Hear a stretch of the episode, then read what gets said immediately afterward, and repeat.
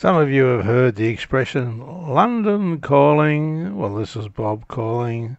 This is my life story. I hope it entertains you, because I'm sure I was entertained one way or the other, either fantastic or God know, during my life. And so here goes. And my uncle had a horse-drawn vehicle called a brake, which was what they call a long-shafted brake, and they used to brake harness horses in this brake.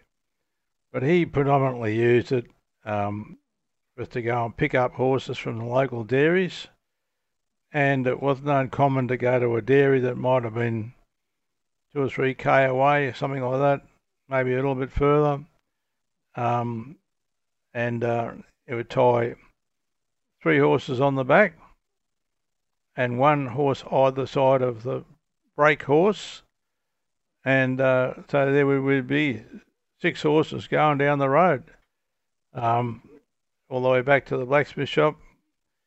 Go inside, they'd all be shod, come out, tie them back in the same configuration as when they came down, and back up to the dairy or the bakery.